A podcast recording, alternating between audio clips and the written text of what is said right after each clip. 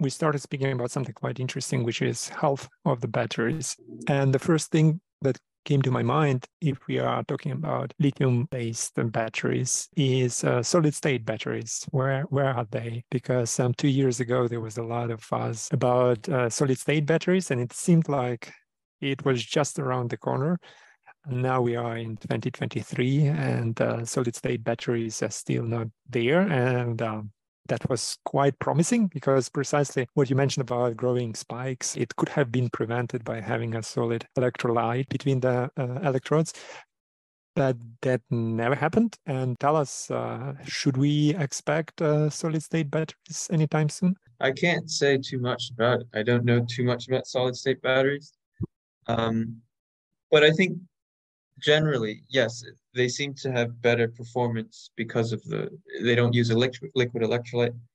Um, but I think um, another but people have argued that uh, like a solid state battery is still reliant on lithium, and I think for some people that's that's not a, an appropriate alternative. I think I, that's what people are talking about, like sodium ion, um, or even just new chemistries. Um, but yeah, can't say I, I don't know too much about it. All right, but you you perfectly led to the next question about alternative chemistries. And there are batteries, there are battery technologies which have infinite amount of cycles. There is uh, nothing really magical about it uh, because whenever you hear, oh, infinite that or 100% or something like this, you are like, mm, cannot be too good to be true. But it's actually not magic or anything. We can easily imagine a battery with infinite amount of uh, cycles, which is the opposite of solid state battery is a liquid metal battery. So when we have all three components so cathode, anode, and electrolyte in between are all molten things. So for example, you have metal A with the hardest, with the heaviest density. Then uh, you have an electrolyte, which is a molten salt, which is in between. And then you have uh, a metal B on the top, which has the lightest density. And so what it, and you need to maintain the temperature that all uh, three components are molten. And since it's a liquid, uh, it cannot degrade. There is nothing what can happen to it because it's liquid. You cannot physically damage liquid. Um, those batteries are arguably the only viable solution for large grid uh, storage batteries because don't expect to have batteries based on lithium for grid application. That's not possible. Sorry, Tesla Powerwall, you will not uh, be um, scaled up to uh, large grid applications. But uh, for example, Bill Gates is investing in liquid metal batteries, and they are pretty good. The only problem is you need to bring them up to 600 degrees and then maintain. Uh, actually, maintaining is not a problem because uh, the internal resistance of the battery will generate a tiny bit of uh, uh, you know, uh, heat and they will uh, remain liquid once you warm them up. Uh, so about my background, I used to work for a utility company for 10 years. So I'm looking forward uh, to having large scale grid based um, batteries based on cheap, readily available materials without, you know, lithium, without cobalt, uh, something that is literally as cheap as dirt, available everywhere. And that's the only scalable solution. So, yeah, how to solve the problem with the health of the battery is to go to something like, you know, let's remember the Terminator 2, you know, the liquid metal uh, robot, the best engineering because you can you cannot you cannot destroy liquid metal. That's very interesting. I actually hadn't um, read about them yet, but um, but yeah, no, it's it that is a really cool idea. Yeah, well, I would probably uh, like to take the step back uh, again. Like speaking about the health of the batteries, we cannot avoid anything that we cannot avoid the aging process of the normal battery, classic battery, the one that we have in our uh, everyday devices, in our watches, in our phones, in our laptops, but maybe just very practical, very basic tips and tricks on how to extend the battery life and to make sure that your experience of using the device is not being impeded by faster really fast degradation of the battery would you give some ideas on how to charge, when to charge, at what states to charge, at what temperatures to charge, with what kind of chargers, etc., etc. Yeah. So so it's uh so that's the thing. So if you had just if you just have one cell, um, even if you manage it like really well, it's not gonna like the amount of uh I guess cost that you save is is not gonna be very much. But um but yes, no uh well so generally yes, low low charging rates are better. Optimal temperature range is like not too hot, not too cold. And I still don't know for sure whether like leaving your laptop charged forever is going to be that bad. I mean, yes, it'll degrade a little faster, I think, but you know, it's. Uh, I thought it bypasses battery once it's at hundred percent. It just goes and feeds the internals. I mean, yeah, the no, that's true. But then, then people sort of they they get like um, like they don't they, like the batteries die sometimes, or I, I don't know. But anyway, so I, I am not an authority on on that, but but uh no, but uh, what is interesting is um is like the fast charging I guess topic is in that um that's been quite that's gotten a lot of attention because um you can charge your battery quickly. Like any you can in any car you could do it theoretically but the the reason why it's not done at such a high rate is because um, the degradation is going to be a lot higher. And um, so that's that's the question, right? So how do you charge it quickly without getting it to degrade? So there's been some thought that well maybe you can like raise the temperature just during the charging phase. And so that's just like a way of like just like loading as much charge in as possible. And then apparently the elevated temperature can help kind of accept that, that amount of charge without contributing to side reactions or degradation. So like in packs, this is when it really matters. But um, as far as for like, you know, phones or like consumer electronics just and yeah just don't do anything extreme and uh, it'll be fine. Sorry i wanted to about practical percentage of charge uh, of the battery. I read somewhere that for tesla batteries the recommendation is to always maintain it between 25 and 85 percent. So you it's not recommended to discharge it completely or to charge it to 100 percent. So is it true also for for phones, so for uh, regular devices that we use? Yeah, so I think um, so. What happens, I think, behind was it in like in the background is that uh, you typically have like your phone battery might not be used to its full potential right now. Like it might be just going from 20 to 80% actually. Same with cars. I, I think they actually, they limit. So when they tell you it's 100%, uh, theoretically you could probably go higher, but they're actively limiting it to avoid excessive, excessive degradation. So yeah, so that's also why like I think Tesla they offer like a like a premium expanded range uh, option or something, and it's not like anything different, right? It's it's the same exact thing. It's just a software update that's like allowing you to go a bit further in its real range. Um, and so yeah, that's just a great way for them to to make money. But um, yeah, yeah, so we are approaching the time when like driving extra mile in a car would be by subscription, like some trial, like I don't know, 50 kilometers yeah. of trial, and then uh, everything else by additional payment. Well, right. uh, I would probably add a bit from my experience because I'm also working on aging of the batteries. Temperature, yes, it's a very critical parameter. You don't want to uh, charge or discharge your batteries at low low temperatures because it just simply um, reduces the mobility of the ions and they don't go where they should have been go- should have been going. Uh, they're not uh, intercalating properly in between the graphite layer. They're just precipitating on top, let's say, forming kind of seeds for the further growth of these so-called dendrites. It's literally like kind of what do you call it, like moss growing on the on the surface of the electrode. Another thing is probably you want to keep your batteries around middle states of charge. You don't want to go too deep. You don't want to discharge your battery completely and then charge it to 100%.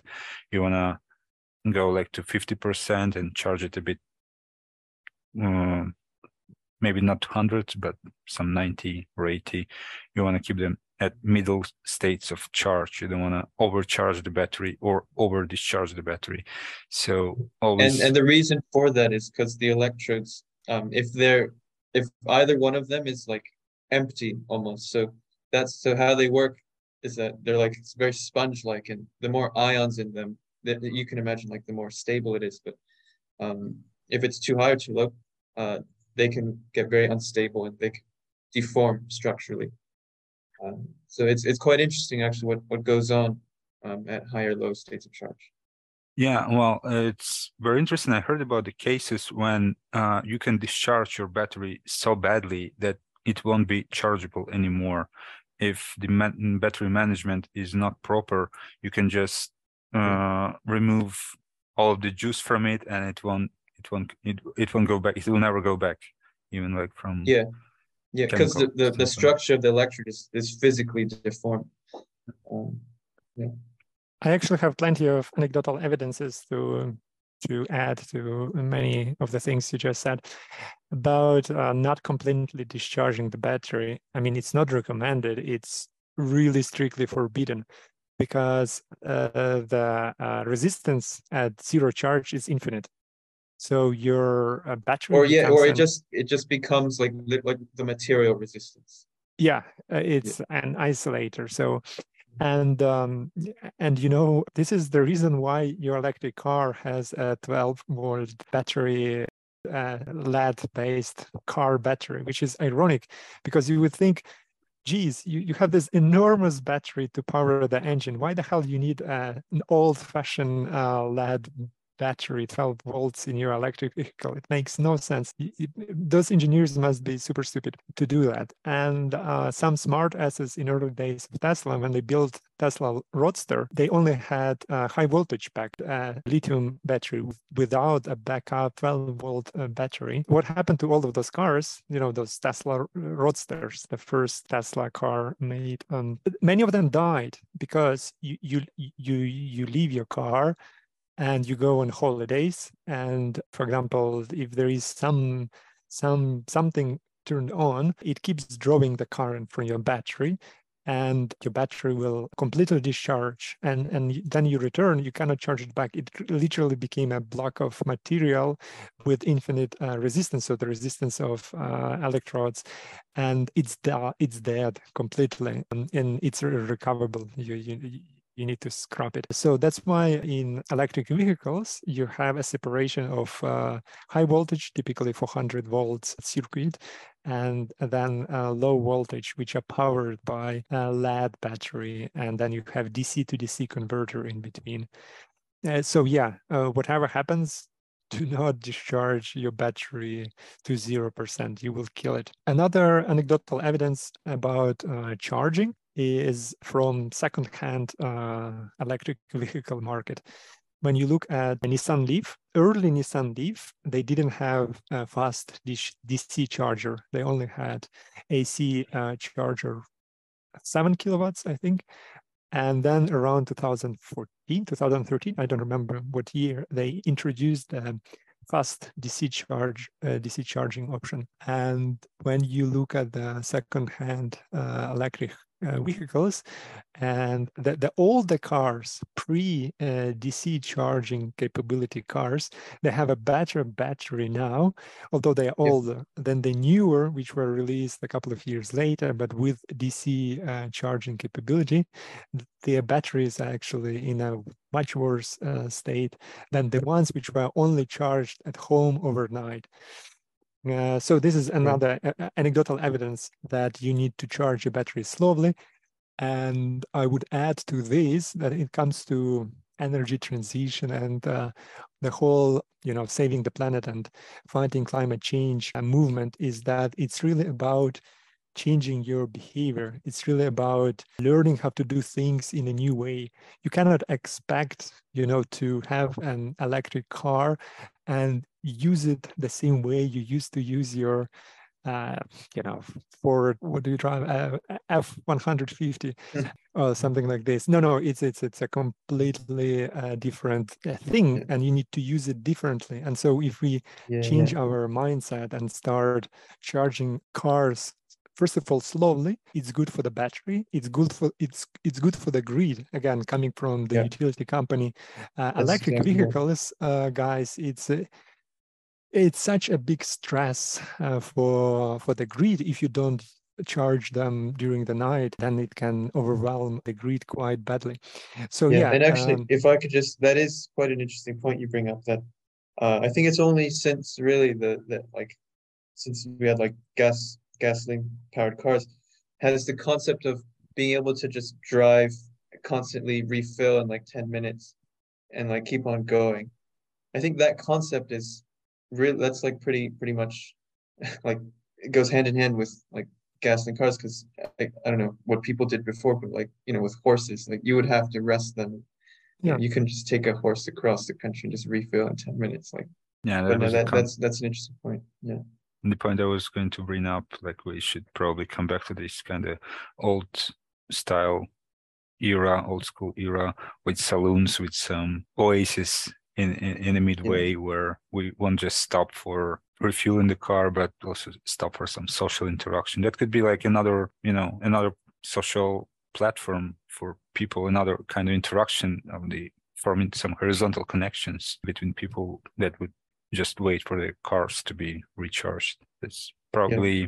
another way of living and mm, interacting with people around you. Yeah, well, uh, again, like maybe coming back a bit to some grounded question, maybe a bit dummy question, a bit naive question, but that might be good for a broader audience. And do you have some values or some numbers uh, related to the expected lifetime of the battery of a vehicle? Maybe you know some examples, maybe not. Um, you take in a car the new car, I don't know, Tesla, Nissan Leaf, just out of uh, out, out of the line, out of the factory. How much would it run if you treat it gently? For how long, or how many kilometers or miles, or whatever your system is? I don't know the exact number, but it's something like ten years, right? It's, that's that's like a reasonable amount of time that you expect to use a car. Yeah, from from the numbers I heard about the uh, mileage, it, it's something like two hundred thousand uh, kilometers uh, of the mm. run that can be guaranteed by a single battery. And in terms of, I don't know, change of the battery, um, is it reasonable to change the battery in a vehicle that has been used in use for 10 years, or is cheaper and more convenient to buy the new one? And do you see any potential infrastructure for this kind of swap of the battery for the for the mm. future. Yeah, that's I mean that's an interesting thing. So I mean some people have proposed like electrode swapping. So like you can just change like your electrodes or like that's that's like a whole new concept I think but I mean uh, so that's the thing like so I, I believe the like the gear mechanisms of an electric vehicle are just a lot simpler and just um just more durable than like in a say like a, a manual or a like automatic gasoline car, right? And um, so you know, def- if I think switching batteries is it makes sense. But maybe not at the moment.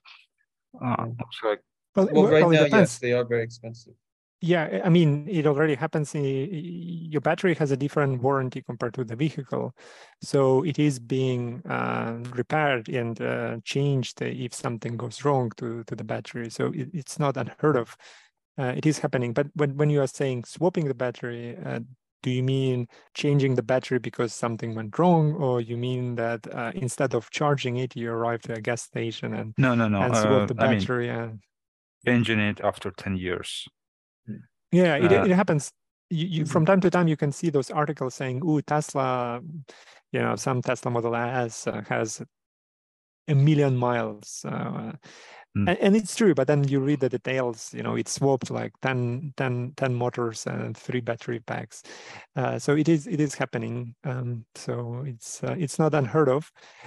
The problem is it's still a new technology and you have in, implement, incremental improvement again uh, over and over again. So meaning that even the standards are changing. So uh, it, the new battery packs will not necessarily be uh, compatible with old cars. Uh, so that, that's the problem.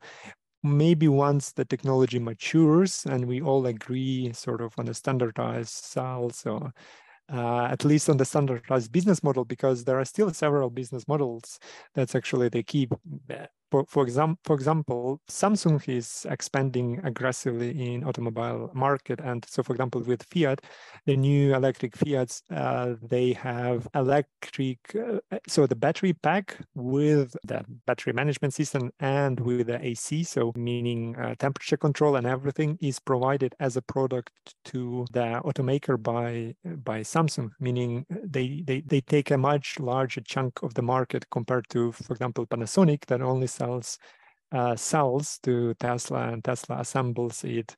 You know, they assemble their own battery pack, whereas Samsung says so not only battery management system, but also the temperature control and everything. So and it has this sort of standardized interface, and they are legally responsible for this thing. So meaning, and they also take a larger chunk of the final price of the car. And so, for example, they are they are pursuing this business model. Renault tried to go for for the leasing, so meaning you never owe your battery. You you buy the car. The car is yours, but you're signing a leasing contract for uh, for the battery. And so, like this, it's sort of cheaper for you in the beginning, um, but you then you pay uh, monthly payments for the battery, and at the same time, since the battery is not yours, you shouldn't worry about it. If something goes wrong with it, you know, Renault promises that, you know, it's going to be taken care of. And so different manufacturers uh, sort of looking for different approach. I think we are yeah. far from having agreed or having discovered, you know, the, what is the most viable business model. Yeah, no, that's actually really interesting, Aaron. I no, but I do, I definitely agree that um, the car and the battery um there's there's like we can't link them together anymore. Like they need to be treated as separate systems because they are just so so different. So eventually maybe some big companies like fiat would end up making like seats or making like just a design of a car making a cabin and all the internals will be outsourced to like battery manufacturer or engine manufacturer poten- you see some potential in that kind of um, interaction you know cover of fiat and inside there is nothing made by fiat technically but it's already happening I mean, Austria is a giant in automobile world. It produces like most of the, you know, components to most of the cars in the world without even having any single Austrian brand. What Austrian brand do you know? Like none, but pretty much everything was designed and uh, and partially manufactured, mm. all manufactured by Austrian uh, owned companies in China or other countries. Um, yeah, um, so um, I just know uh, one uh, Austrian. Reality. I don't know Austrian technology, but I know one Austrian artist who was very famous in the past. Mm, yeah, Austria he became a politician. A great...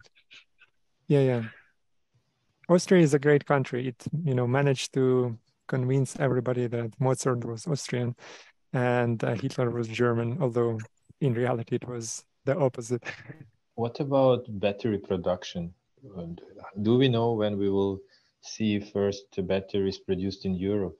Although maybe you know.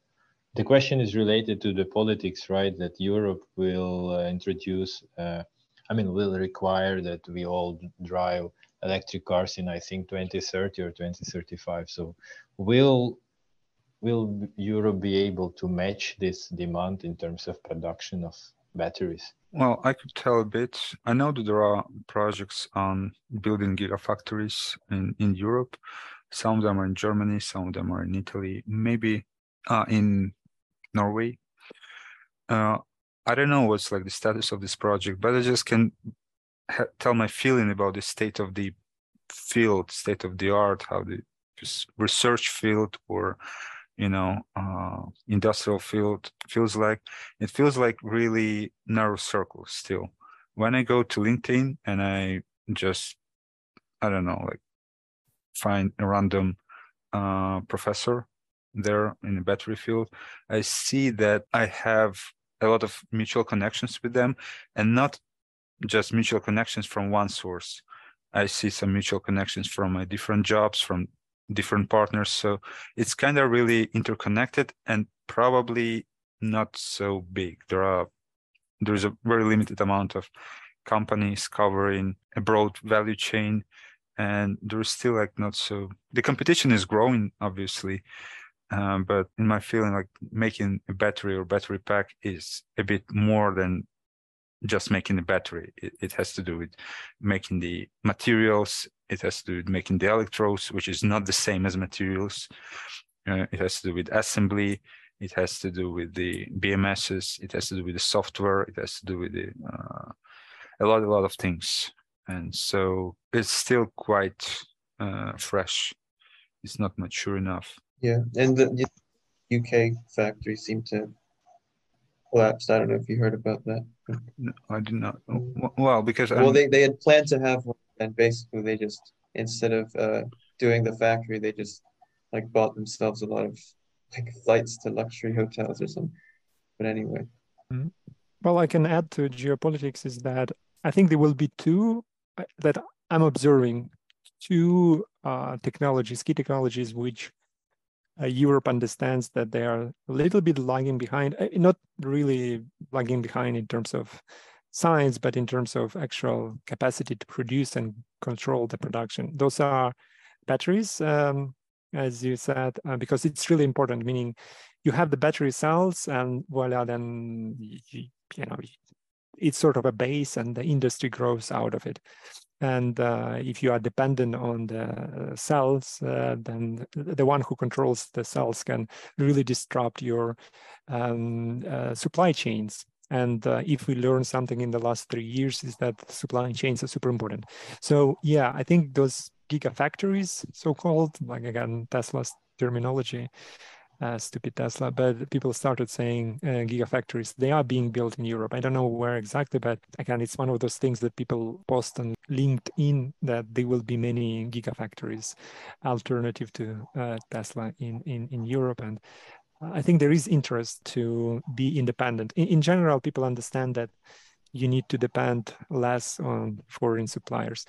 That's the first thing. And the, the second thing, it's a small announcement. Uh, in, in the future, I want to make uh, an episode about fabs. Uh, fabs, uh, um, it's, it's, a, it's a slang in semiconductor industry. Uh, fabs are big factories which manufacture semiconductors.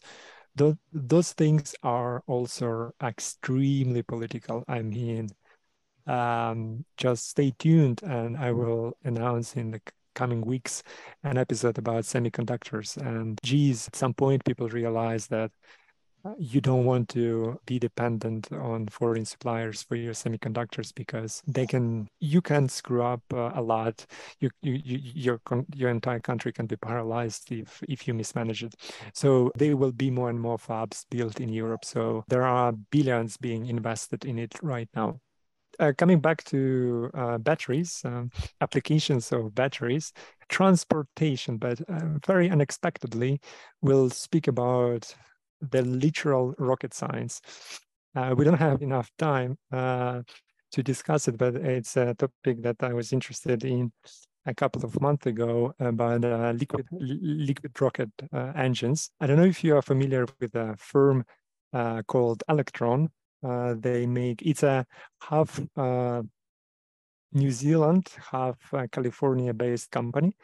And why they are famous is just because they are making uh, rocket engines which are uh, powered by turbopumps, electric with electric motors and lithium-based batteries. Okay, so what what you need to know about rockets that it's extremely difficult to build one. It seems like an easy concept. You have propellant, you have oxidizer, you need to mix the two in the burning chamber, and voila, and that's it. That's literally what it takes. And the actual challenge is to pump those two components into the burning chamber and not blow up the whole thing. And the flow rates are extremely high and it's super aggressive. And uh, the engineering challenges behind are ridiculously high because especially if you're pumping liquid oxygen, uh, it's a nightmare and uh, you need to pump uh, a lot of it. Uh, so you need to have some, some pumps. And how do you power those pumps? You are actually powering those pumps using the same components, liquid oxygen and liquid hydrogen or kerosene or whatever you have. but the problem it burns at over 3000 degrees uh, meaning that it will uh, really melt anything uh, so you need to find the ways around and as a result you end up with a super complicated plumbing and those guys uh, in New Zealand found a really cool way, which is actually not a new one. People in the 50s thought about it to use an electric motor and a battery pack to power the pump, and it simplifies the plumbing completely. The problem is that batteries are super heavy, and it's the last thing what you want uh, from your battery pack it needs to be super uh, light. So now with uh, with with the lithium batteries you know the density the energy density is much higher so we are finally there. And so those rockets are actually flying. It is really possible to power the turbo pump uh, by a lithium battery pack.